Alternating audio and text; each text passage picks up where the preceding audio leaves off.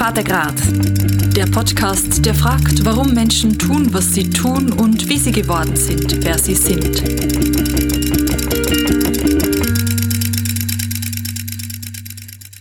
Es gibt Leute, die wollen nach einem strengen Arbeitstag oder nach einer strengen Woche am liebsten nur noch heim aufs Sofa oder ein heißes Bad nehmen. Ich bin so jemand, ich muss irgendwie immer noch ein bisschen voraus. Wir ziehen jetzt immer noch in die Natur, vor allem auch in die Berge in den Bergen, das Schöne ist einfach, du hast meistens kein Handyempfang, du hast wunderschöne Aussicht und ja, du hast die frische Luft und kannst einfach so ein bisschen runterfahren. Diesen Sommer war es zum Teil ein bisschen schwieriger gewesen, in die Berge zu gehen, weil das Wetter auch nicht so mitgespielt hat. Aktuell ist es aber zum Glück ein bisschen besser und da lockt auch sehr viele Leute in die Berge. Diese Woche im Gespräch habe ich den Beat Oehler. Er ist wie ich aus dem Toggenburg und er ist Bergretter. Er wohnt in Wildhaus, ist verheiratet und ist seit 18 Jahren in der Bergrettung dabei. Da macht er aber nur nebenberuflich. Hauptberuflich ist er Schreiner und dann muss er dann immer, je nachdem, wo gerade ein Einsatz ist, wird er äh, in der Schreinerei abgeholt und muss dann ausrücken. Im Podcast reden wir unter anderem darum, wie denn da aussieht, wenn er da muss ausrücken, wie er überhaupt zu der Bergrettung gekommen ist und wie er so ein bisschen damit umgeht mit dem Kampf um Leben und Tod, was zum Teil geht. Wir wechseln darum gerade ins Feuerwehrdepot auf Wildhaus, wo wir das Gespräch geführt haben, zwischen Feuerwehrauto und mit Blick auf den Wildhauser Schafberg. Ich bin Lara Abderhalde und ich wünsche euch viel Spaß. Wir hocken hier zu Wildhaus im Feuerwehrdepot im Toggenburg und bei mir ist der Beat Oehler. Er ist Chef der Rettungsstation Wildhaus Amden. Also Bergretter kann man auch sagen. Ähm, wenn man jetzt da so rumschaut, sieht man ganz viele schöne Berge. Welches ist denn dein Lieblingsberg? Ja, mein Lieblingsberg ist sicher auch, ja, Kurfürsten und, und das Entis ist schon imposant.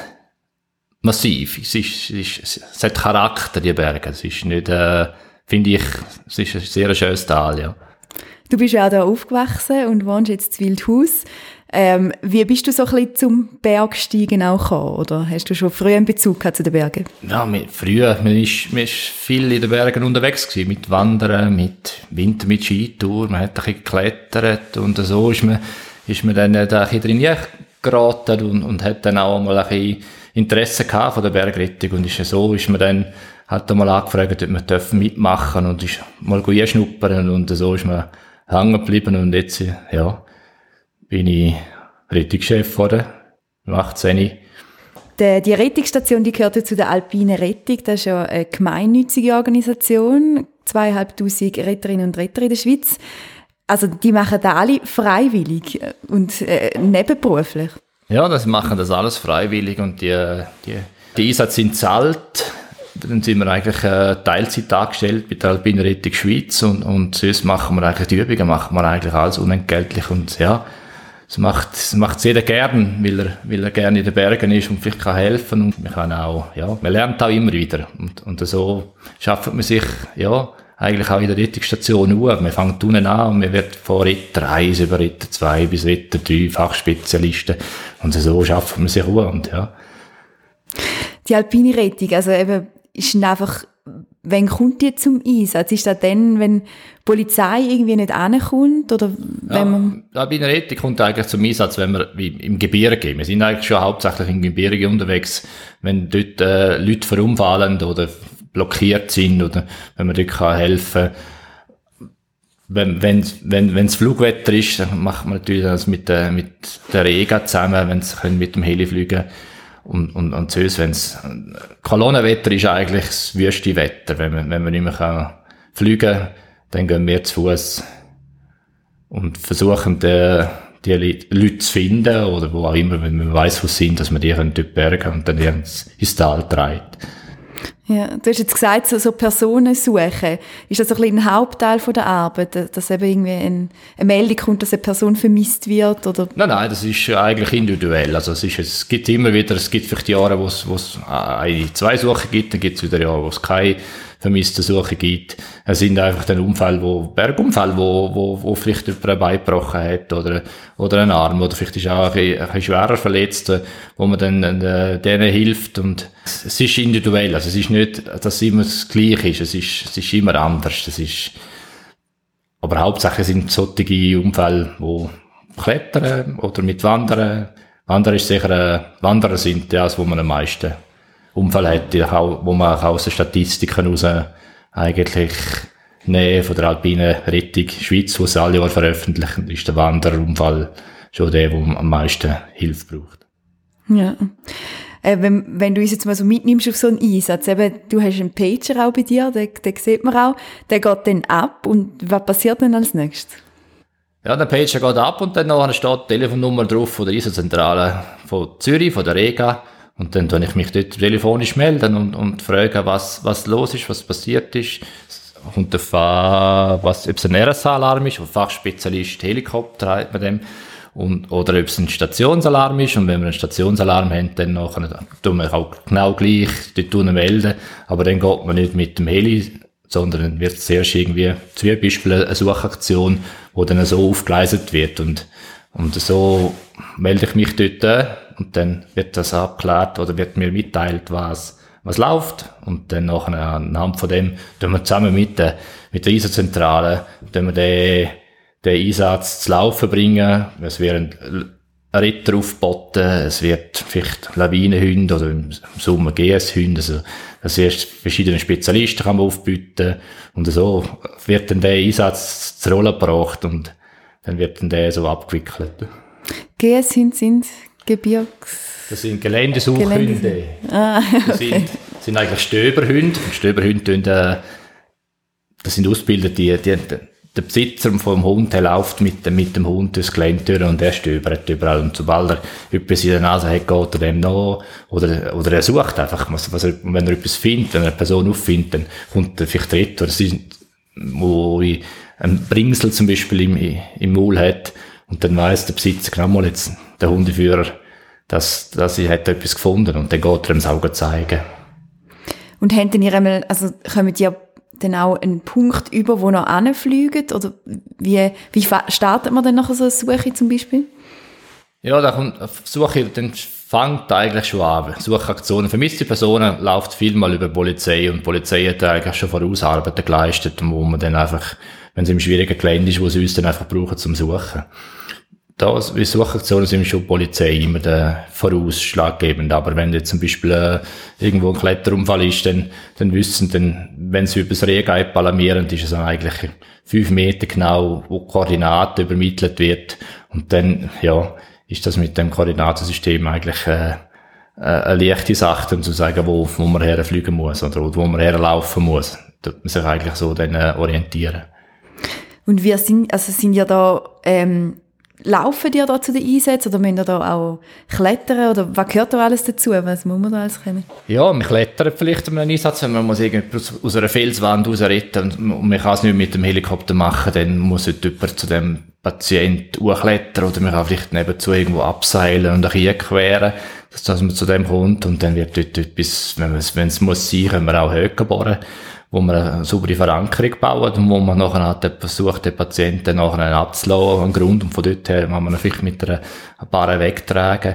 Wir laufen dazu her, wir, ja, wir tragen das Material an, wenn es nicht anders geht, wenn wir gleich können, irgendwo in Nähe fliegen, versucht man, dass man in die Nähe zu fliegen. Und, und sonst, ja, wird es dreit, wenn man eine Strasse hat, Alpenstrasse, wo man kann befahren kann, fahrt man bis dorthin. Und von dort weg wird einfach, ja, zu Fuß gelaufen und bis wir an Ort und Stelle sind. Viel hört man ja von so Einsätzen, dass dann, also mehr alarmiert ja meistens Träger, wenn etwas Schlimmes passiert. Sind da meistens auch schlimme, also wo es um Leben und Tod geht, wenn ihr müsst ausrücken oder ist so? Ja, es geht sicher auch um, um solche Fälle, wo es passiert, wo es um Leben und Tod geht. Wenn jemand schwer verletzt ist, muss es schnell gehen, aber wenn wir nicht können herfliegen und wir müssen zu Fuß gehen, geht es einfach nicht schneller. Es ist einfach so, das ist einfach Fakt und da können wir nicht schneller gehen und, und es wird auch alarmiert, wenn jemand nicht verletzt ist, wenn er einfach blockiert ist. Ist natürlich dann auch schön, wenn man jemanden kann aus, aus, aus, irgendwo aus einer schwierigen Situation rausfliegen und er kann nachher seine Wanderung fortsetzen. ist gescheiter, als wenn er irgendetwas riskiert hat und abstürzt und vielleicht verstirbt oder verletzt ist. Und äh, so kann man natürlich da, sind dann die schönen Einsätze, die man so kann abwickeln Sind es denn auch die schönen, die einem bleiben? Oder gibt's da, sind es schon mehr die schlimmen, sicher weiß man auch immer, bleibt es immer in Erinnerung, dass es vielleicht mal irgendwo gestorben ist, wenn man dort wieder mal durchläuft, aber es, es, man versucht das mit dem umzugehen. Und es ist, es ist, es ist nicht, es reagiert auch vielleicht jeder Mensch ein bisschen anders drauf. Immer mit Respekt, so dahin gehen und, und, ja, es gibt Routinen, gibt sicher auch, und, aber es sind sicher die schöneren Einsätze, wo, und Kameradschaft, wo wir haben, wo da überwiegt, wo Freude macht daran und, der Tod gehört zum Leben, ja, und das, das muss man mit verkraften und wir geben unser Bestes, wir sind ja nicht irgendwie verantwortlich, dass vielleicht jemand abgestürzt ist, sondern wir machen unser Bestes, dass wir das noch können, äh, würdig ins Tal bringen und, und nachher das kann übergehen, so. Aber es sind hauptsächlich sind schon die Kameradschaft, die da, wo uns zusammenschweißt und wo man auch kann darüber reden und, und, und die schönen Einsätze, wo man vielleicht jemanden kann retten und, und, und glücklich nachher kann wieder entlassen und heimgehen. Gibt es denn auch irgendeinen Einsatz, wo das so besonders eingefahren ist oder geblieben ist? Nein, eigentlich nicht. Es ist, gibt, gibt immer, wie gesagt, es gibt immer einige, die wo, wo, wo verstorben sind. Aber dass jetzt so richtig ein Schockmäßig ist, nein. Und wenn es nicht mehr geht, man, wenn es wirklich einem beschäftigt, längere Zeit, dann muss man vielleicht dann schon drüber nachdenken und sagen, jetzt ist es für mich Zeit zum Hören, weil das ist dann nicht gut, wenn es einem immer beschäftigt, solches, ja. Probiert man da auch irgendwie mit, mit anderen, eben mit Kollegen über so Zeug zu reden? Ja, oder? ja, kann man schon mhm. auch. Wir haben auch immer eigentlich, was auch immer über, über, über eine Rega oder so, wenn's, oder eine Helikrew, wenn es irgendwo Verstorbene gegeben hat, dann, dann tut man immer miteinander das noch ausdiskutieren. Das macht das Debriefing und, und, und diskutiert das aus und, und dann, ja, machen wir unseren Job und versuchen das, ja, abzwickeln, wie man es, wie man es muss, professionell, was geht und dann. Ja. Und ist manchmal auch vielleicht so ein bisschen Unverständnis da gegenüber Leuten, die verunglücken, weil man irgendwie denkt, wieso sind die bei dem Wetter aufgebrochen oder wieso haben die die Ausrüstung nicht gecheckt oder so Zeug? Unverständnis. Ich, ich tue niemanden verurteilen. Es ist jeder selber verantwortlich, was er macht und, und ja, in dem Moment, mir tut im Nachhinein denken vielleicht schon, wieso hat das der also so gemacht, aber im ersten Moment ist das Ziel, den zu retten und, und nicht irgendwie ihn schlecht zu machen oder zu versuchen oder zu, zu erniedrigen, was zu sagen, was er jetzt da für ein Kabis ablassen hat, aber das tue ich nicht und ist, ist, ist mir auch nicht, steht mir auch nicht zu.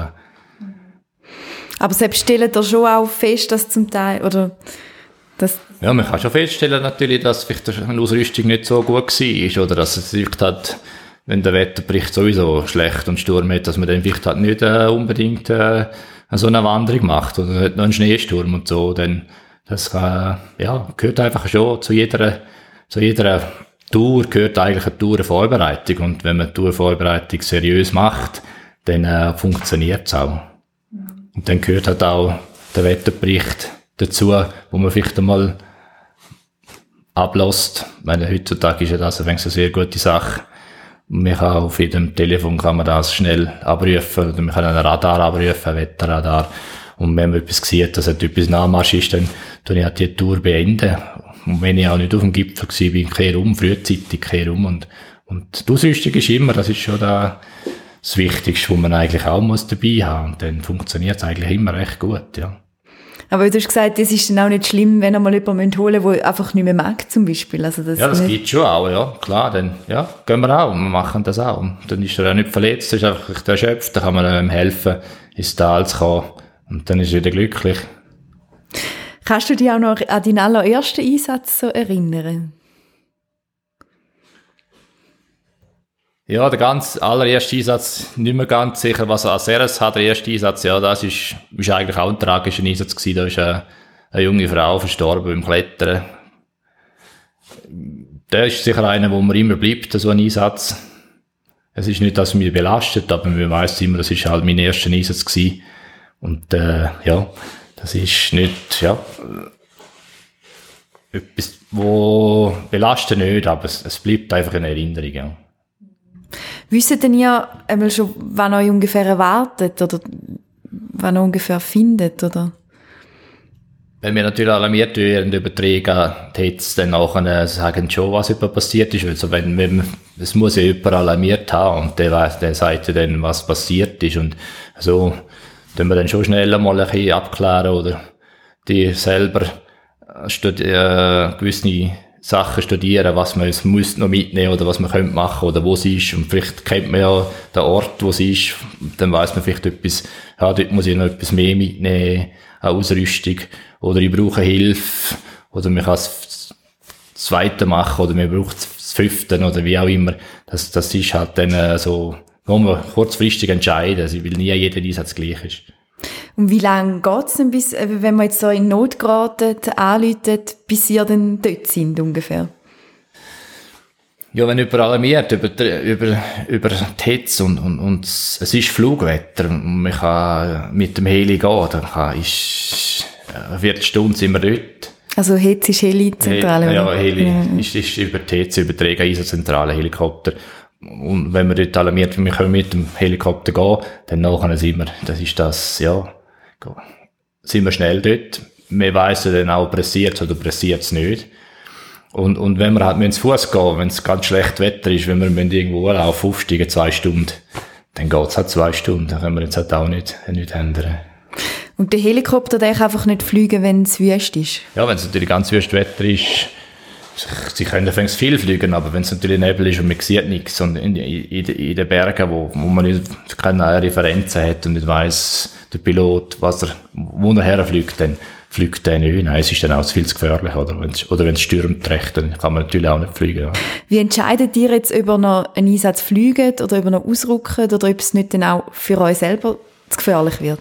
Ja, der Einsatz fliegen, selbst dort die Telecrew, selbst dort der Pilot entscheidet, ob er fliegt. Dort haben wir eigentlich nichts mitzuteilen, sollten sie entscheiden wenn wir vor Ort sind im Winter, wenn es also wirklich richtig lawinengefährlich ist und man sieht, ja, das geht jetzt nicht, äh, es könnten noch, noch, noch Lawinen kommen, oder zum Beispiel, es ist, es ist gefährlich, zum Mannschaft irgendwo in, in eine Wand, in eine Felswand jetzt schicken, dann, dann muss ich auch sagen, dann muss ich abbrechen. Ich würde nicht meine, meine Ritter, die wir haben, Kameraden, irgendwo da noch ausgefördert. Und, aber dann gibt es vielleicht so Situationen, wo man sagt, jetzt geht Stopp, jetzt machen wir einen Schritt zurück und überlegen nochmal und vielleicht gibt es eine andere Möglichkeit, dass man das kann, das Problem lösen und etwas gefördert tun wir nicht, nein.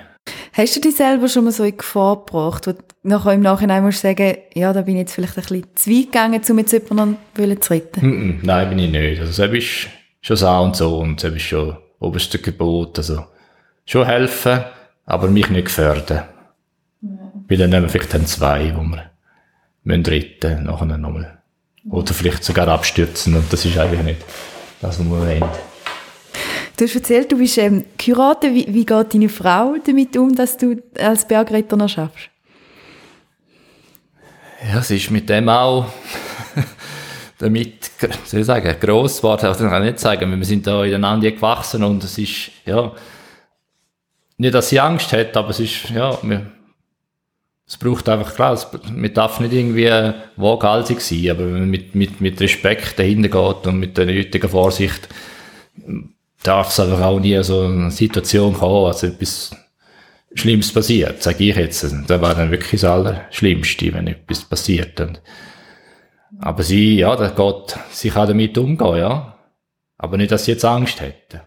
Und wenn du persönlich jetzt so in den Bergen unterwegs bist, bist du auch eher vorsichtig, oder? Also, weil du ein bisschen weißt, was alles kann passieren oder was so?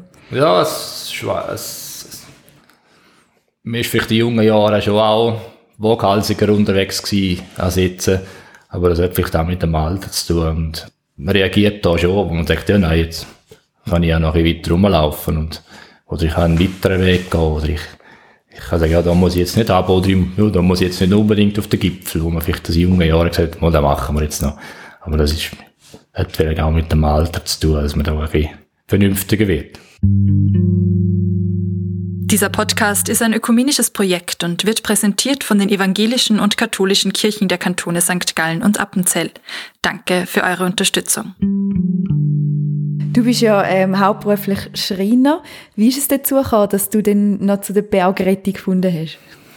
Durch das, dass man einfach auch in, in den Bergen unterwegs war, dass man sich in den Bergen bewegt hat, äh, hat es mich dann auch interessiert, zum Hauptgedanke am Anfang sind eigentlich gewesen, um auch etwas noch lernen daraus, was man, was man kann machen oder wie es besser geht. Oder, und so ist man dann eigentlich drin, trainiert geraten. Und es ist einfach, ja, es ist ja natürlich ein Hobby geworden, ja. Du als Hobby, dass du dann so ein bisschen zu dem gekommen bist, oder? So. Ja, ja, sicher. Wir, durch das man wirklich auf Skitour war und, und, und äh, go, go klettern, man ist wandern, man, hat, man ist in den Bergen unterwegs gewesen und, und äh, so hat man sich da mal irgendwie informiert wo man gewusst hat, oder, dass, dass die Bergrettung gibt und so hat man sich dann angefragt, ob man darf mitmachen Man hat das Kandidatenjahr gemacht und dann ist man dann aufgenommen worden und äh, so ist man dann fort so eigentlich in der Leiter gestiegen und macht Ausbildungen und man macht, man macht verschiedene Übungen, die man alle Jahr machen und so lernt man immer etwas und kann auch fürs Private immer etwas profitieren. Also kann da jeder machen oder was braucht es da für Voraussetzungen? Ich würde jetzt nicht sagen, dass das jeder kann machen kann. Es muss sicher, sicher jemand berggängig sein und schwindelfrei, tritt sicher muss jemand sein. Wenn jemand, es kann, jemand kann Seilhand haben, wenn er sich in der Freizeit schon, schon klettert oder in, in den Bergen unterwegs ist, kann, kann man bei uns eigentlich schon anfragen, ob man dazukommen darf wir tun jetzt auch hauptsächlich nur so Leute rekrutieren, so Wildhaus bis Nesslau und am der Wesen ist auch nicht so, dass man einfach auch, wenn ein Einsatz ist, dass man dann eigentlich zu einer gewissen Zeit dann auch vor Ort sein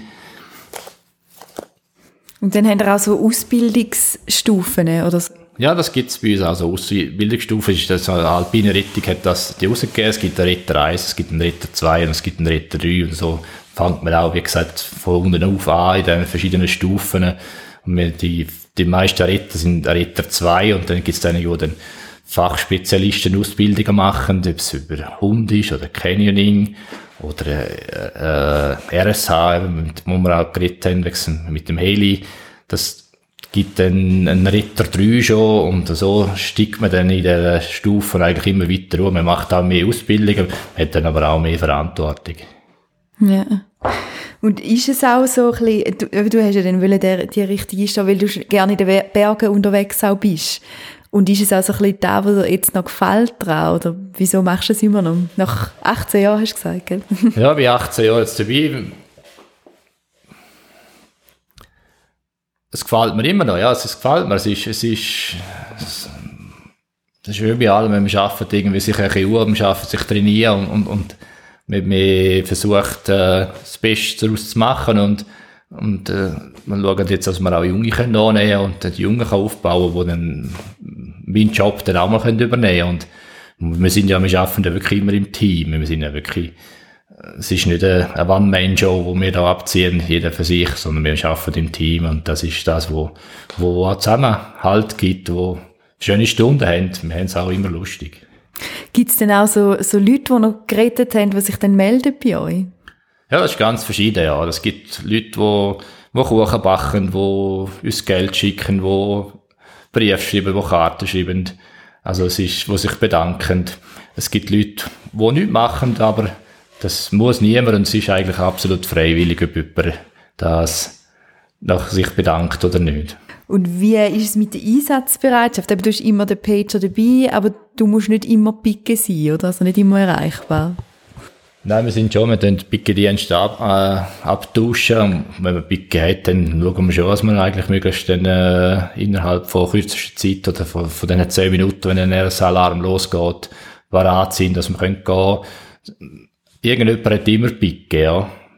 Über die ganze Aero, wo verschiedene Stationen, wo, wo sind, hat es überall Leute, wo, wo Pickendienst leisten, wo einfach dann, ja, die 365 Tage, 24 Stunden abdecken. Also, wir wissen ja nie, wenn etwas passiert und, und dann muss man können reagieren und dann müssen wir können, dann wenn wir können handeln und, und den Leuten helfen. Und wahrscheinlich viel zu den unmöglichsten Zeiten, oder? Ja, nicht unbedingt. Der Pager hat schon so alle Tages- und Nachtzeiten geschält, ja. Das ist ja so. und äh, wie wirst du denn nachher, also fahrst du nachher oder wirst du abgeholt, oder? Es kommt darauf an, wenn ich mit, also als RSH muss gehen, dann nachher will ich natürlich, wenn dann muss immer, passiert es dann immer schneller, dann, dann werde ich mit, äh, entweder der Arbeitsstelle oder zu Hause oder wo ich dann gerade auch bin, werde ich halt dann abgeholt mit dem Helikopter. Und, und wenn's, wenn man, wenn's nicht ein, ein Einsatz ist mit dem Helikopter, dann fahren wir dort her. Und dann ist aber auch meistens ein bisschen mehr, äh, zu organisieren voraus und dann tut man die Mannschaft aufbieten. Und dann, wenn wir können, fahren wir noch, so weit es möglich ist. Und sonst wird halt gelaufen, ja. Und nochmal, äh, RSH ist eben die Person, die im Helikopter als Unterstützung der ist, oder? RSH ist der Rettungsspezialist Helikopter, der wo mitgeht mit, wenn die Rega Hilfe braucht, in schwierigem Gelände, dass wir ich zuerst mit dem Wind ablassen zum Patienten und der kann sich sichern oder kann auch der Patient gerade irgendwie äh, auf, ins Bergendreieck oder verschiedene Bergesysteme, die wir haben, verladen und gerade ausfliegen und dann kann der Arzt dann seinen Job anfangen. Ist das nicht noch ein gefürchtiger Moment, wenn man so aus dem Helikopter runterlassen wird? Oder ist es wegen, wegen Routine geworden für dich? Es wird sicher Routine, aber es ist, es ist kein gefürchtiger. Nein, ich finde das sehr schön. Ja, es ist noch so schweben können unten dran im Helikopter. Ist also noch ein ganz cooles Gefühl, ja. Und das Helikopterfliegen gefällt dir auch immer noch? Ja, ja das gefällt mir schon immer. Das ist noch speziell, ja. ja. ja. Und beim Arbeitsplatz wissen sie auch, dass du manchmal mit dem Helikopter abgeholt wirst. Ja, das wissen sie dann auch. Wenn ich schnell zu, zu, zu der Bude ausspringe, dann nachher, ja, wissen sie, jetzt ist wieder schnell etwas fort. Kann eine Stunde dauern, kann länger dauern. Dann wissen sie das und dann werden die Stunden wieder kompensiert. Wann hast du jetzt das letzte Mal auf so einen Einsatz? Das war gerade am Wochenende, am Samstag, ja. Sind wir Silberplatte gewesen. Abgestürzte Kletterer müssen gehen bergen. Ja. Das ist einfach in, wirklich individuell. Man weiß ja wirklich nie, wenn etwas passiert. Das ist, es ist, das Jahr ist relativ lang nicht viel gewesen und dann gibt es wieder, wo vielleicht, vielleicht ist mal alle Wochen etwas und dann ist vielleicht der Monat nichts. Also, haben das auch gemerkt, so ein bisschen während Corona, dass die Leute mehr raus sind? Oder dass so ein bisschen mehr die Leute sind sicher mehr raus, aber es hat jetzt nicht in unserer Station, ich kann es nur von unserer Station sagen, hat es jetzt nicht explizit mehr Einsätze gegeben. Es ist sehr, man hat sehr viele Leute gesehen, die unterwegs sind, aber es vielleicht sehr viele Leute, die, die gut unterwegs sind, die sich vorbereitet haben, die gut ausgerüstet sind, die, ja, die, gewusst haben, was sie machen und hat auch in dem Sinne jetzt nicht viel mehr Einsatz gegeben in unserer Station. Mhm. Gibt es auch Einsätze, wo du irgendwie schon mal so körperlich an deine Grenzen gekommen bist? Ja, es gibt schon Einsätze, die dann streng sind, wenn man muss mit der Ausrüstung aufsteigen und, und das Material auch noch mittragen und wenn man irgendwie einen Patienten oben abnehmen und muss nicht tragen, es wird, dann tut man halt ein abwechseln. An Grenzen, nö, man ist sicher am Abend müde, aber ist ja eine gesunde Müde. Ja. Und so psychisch ist es schwieriger als körperlich in dem, in dem Job? Nein, man muss, ja, man muss können mit umgehen. Man muss, das ist auch ein Lernprozess und wo man muss machen, wo, wenn es schwierige Situationen sind und man reagiert dann in dem Sinne im ersten oder im ersten Moment reagiert man, aber es geht eigentlich darum, um da den Job zu machen und, und die Person zu retten oder auch vielleicht, wenn jemand verstorben ist, halt noch wirklich ins, Tal zu bringen, dann, äh, ich würde nicht sagen, dass es schwieriger ist, nein. Mhm. Es ist mehr so das Funktionieren, so die Abläufe, die ja, man gelernt hat. Ja, das ist auch Routine und Erfahrung, die man hat, wo man, wo man, und darum üben wir ja eigentlich auch immer, dann gibt das, wenn die Routine da ist, dann lau laufen die Abläufe eigentlich richtig ab und dann. Aber wahrscheinlich ist es noch schwierig zum üben, was ihm dann nachher so wirklich erwartet, oder? Ist ja, das ist schon schwierig, wenn da noch etwas, etwas ist, ja. Aber wir, wir, wir üben ja mit, in den Felsen rein, wir üben mit, mit, mit der Seilhandhabung, wir üben mit, mit verschiedenen Sachen, wo man, wo man ja, das ist das, was ich meine, ist die Routine. Die Situation ist immer anders, die ist wirklich immer anders und es ist immer andere Personen und sind, ist nie gleich. Ja, dann vielleicht noch so ein bisschen zum Abschließen. Gibt es noch etwas, wo du dir so ein bisschen würdest wünschen von allen, die in die Berge gehen? Dass er vielleicht ihr weniger zu tun haben oder dass, es weniger so Situationen gibt, die brenzlig sind? Wie schon gesagt, wenn jemand in die Berge geht und sich vorbereitet und die Tour vorbereitet und wo, wo er machen und sich Gedanken macht und sich gut ausrüstet und, und nicht allein vielleicht unterwegs ist, sondern das Zweite macht, dann, dann Prävention, dann kann, kann man schon sehr viel eigentlich recht gut machen. Und wenn es einmal ein Unfall passiert, das passiert immer, dass man vielleicht Stolper dabei bricht oder so, das, das gibt's immer. Da kann man eigentlich nicht, nicht dafür, aber es ist, ist, wenn man sich gut vorbereitet, dann, dann nachher passiert da weniger. Super. Danke vielmals. Es war sehr spannend, gewesen, auch so ein bisschen Einblick überzukommen, wie die Bergrettung funktioniert. Danke dir, Lara. Dann ähm, wünsche ich noch viel Erfolg. Merci. Dir auch. Danke. Es war sehr spannend, gewesen, mal so ein bisschen die andere Seite zu hören und ähm, mal so ein bisschen zu wissen, was denn da alles passieren kann, was alles dazugehört, wenn da jemand in Not gerät. Und ja, ich werde mir sicher auch zu Herzen nehmen, dass wenn ich mal irgendwo anlaufe und wirklich nicht mehr mag, dass ich dann umkehre und nicht ums Verrecken auf den Berg will. Wenn euch der Podcast gefallen hat, dann könnt doch unseren Kanal abonnieren bei Spotify oder bei Apple Podcasts. Dort hat es auch noch ganz viele andere Podcasts zu weiteren spannenden Themen. Und ja, erzählt den Leuten doch weiter, dass es den Podcast gibt und dass der vielleicht noch spannend ist zum Hören. Auf Instagram findet ihr noch ganz viele weitere Informationen, Bilder, Videos zu allen möglichen Themen. Ich wünsche euch eine gute restliche Woche und ja, bleibt vorsichtig in den Bergen.